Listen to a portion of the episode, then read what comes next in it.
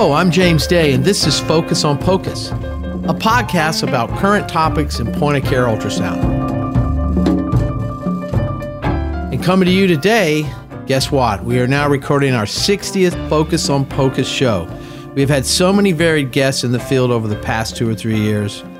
And so, if anybody out there, if you feel so inclined to pop over to check out our archive of pocus.org, where all the shows are residing. Also, if you want to, please reach out. Uh, if you have an interesting story to tell us, uh, revolves around all things ultrasound. So we'll get to it. Today we have a triangulation. The studio is in Denver. I'm in Philadelphia, and our esteemed guest, Alexa Chandler, is in Columbia, South Carolina. She is researching and studying BMI calculations using an ultrasound device. Alexa Chandler is a doctoral student studying exercise science at the University of South Carolina. She earned her BS with honors in exercise science from Ithaca College in 2016 and her master's in science in kinesiology and applied physiology from Rutgers University in 2019. While at Rutgers, her research focused on the use of ultrasound to assess body composition in elite ballet dancers. Her interests include exercise physiology, sports nutrition, and sports science. So, Alexa, how are you today? I'm good, thank you. Let's open up with your role in that and use an ultrasound to calculate and assess changes in muscle and tendon thickness.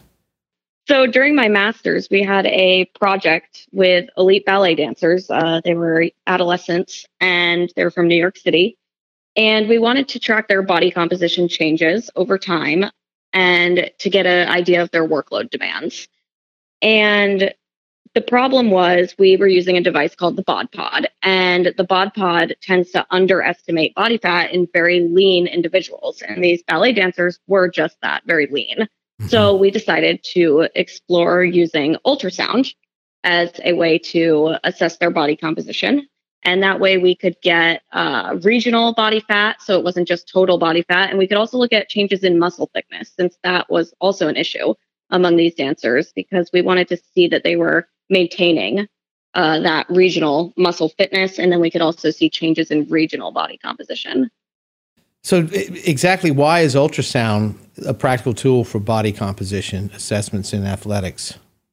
So, it's very portable and mm-hmm. it is more affordable than a lot of these other techniques. So, for instance, if you were working with an athlete, let's say uh, on the basketball team, we could just bring our device down to them, or maybe the sports medicine physician already has one that they're using for treatments. And we could just use that. So it's the same device that we're using, and therefore it makes it affordable, feasible. We don't have to bring the athletes into a lab. We can go to them and do it right there. Uh, and you can train people pretty easily to take the images. We did another study where we looked at reliability between an advanced technician, so that was a sports medicine physician who has been training with ultrasound for many, many years. And then the other person that we looked at was his uh, current fellow.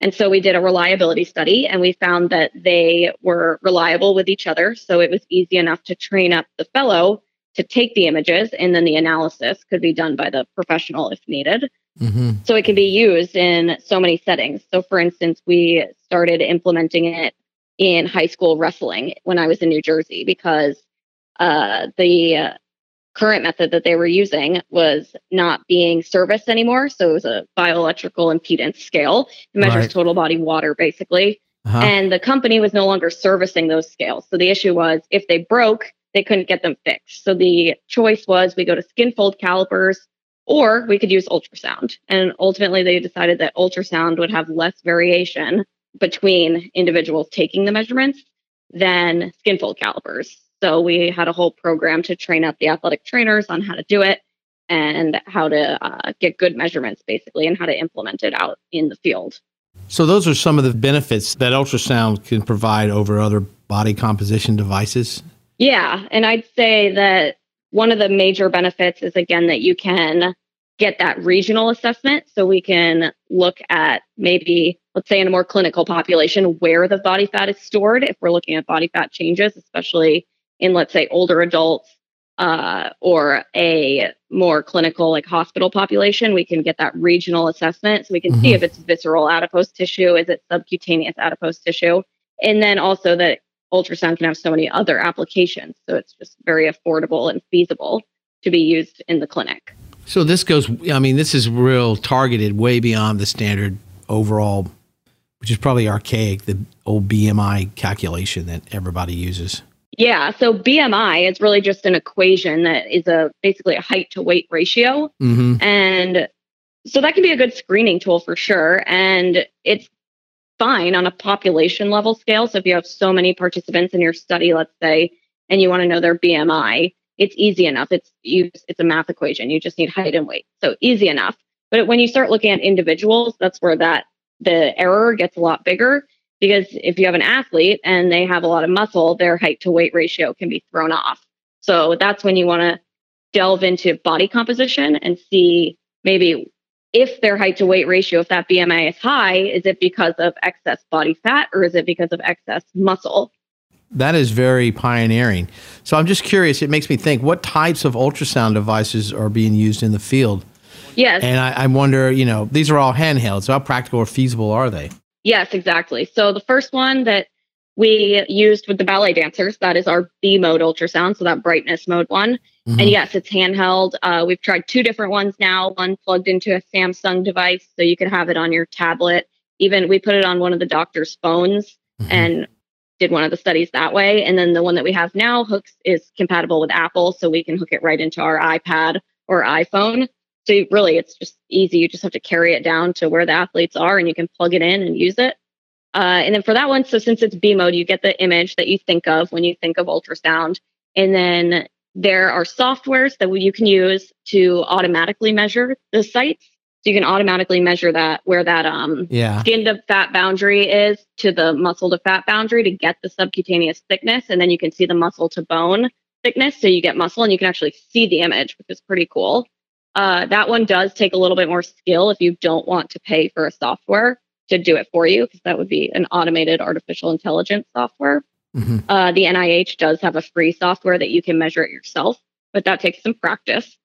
So, what we were doing with the athletic trainers, because they don't really have time to sit there and analyze these images, because uh, the best way to do it would probably be to have two, for research at least, would be to have two people analyze these images to make sure that you're picking out the same boundaries and just confirm that you're looking at the correct um, markings on the image.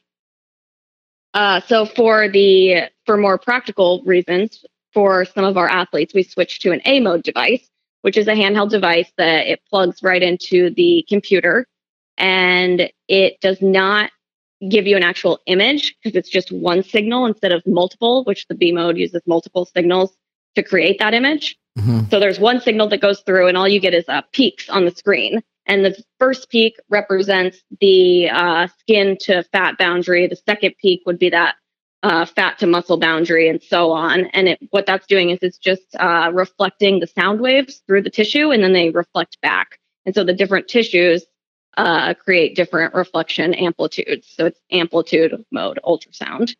And then that software calculates the body fat for you. So it's quick and easy to use. The athletic trainers could easily use it in the field, easily get a body fat on the wrestlers and know if they are within their weight class.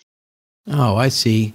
Boy, I wish this was a video cast because it, I'd like to see what that chart looks like. That's nothing like a spectral layout of a graphic, it's like a spectral Doppler or anything like that.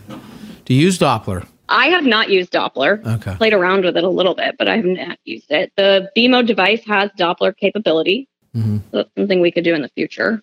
So, how else can ultrasound be used in sports science to aid in, uh, let's see, athletic uh, development? Yeah. So, along with just looking at body composition, we can also look at changes in muscle and tendon thickness, which can be important in the rehab process. We want to make sure that let's say if they're recovering from an injury that they're not just getting stronger but their tendons are not that the muscle is getting stronger but that their tendons are also adapting so that mm-hmm. the whole joint is getting stronger uh-huh. uh, we can help look at training responses by looking at muscle and tendon thickness together so it really does go beyond uh, body fat per se and moves into total musculoskeletal health Listen, it was great having you on today's podcast. Wow. And number 60, here we are, everybody. And it's an honor. And we thank you for all you do to increase patient safety and to assess our athletes.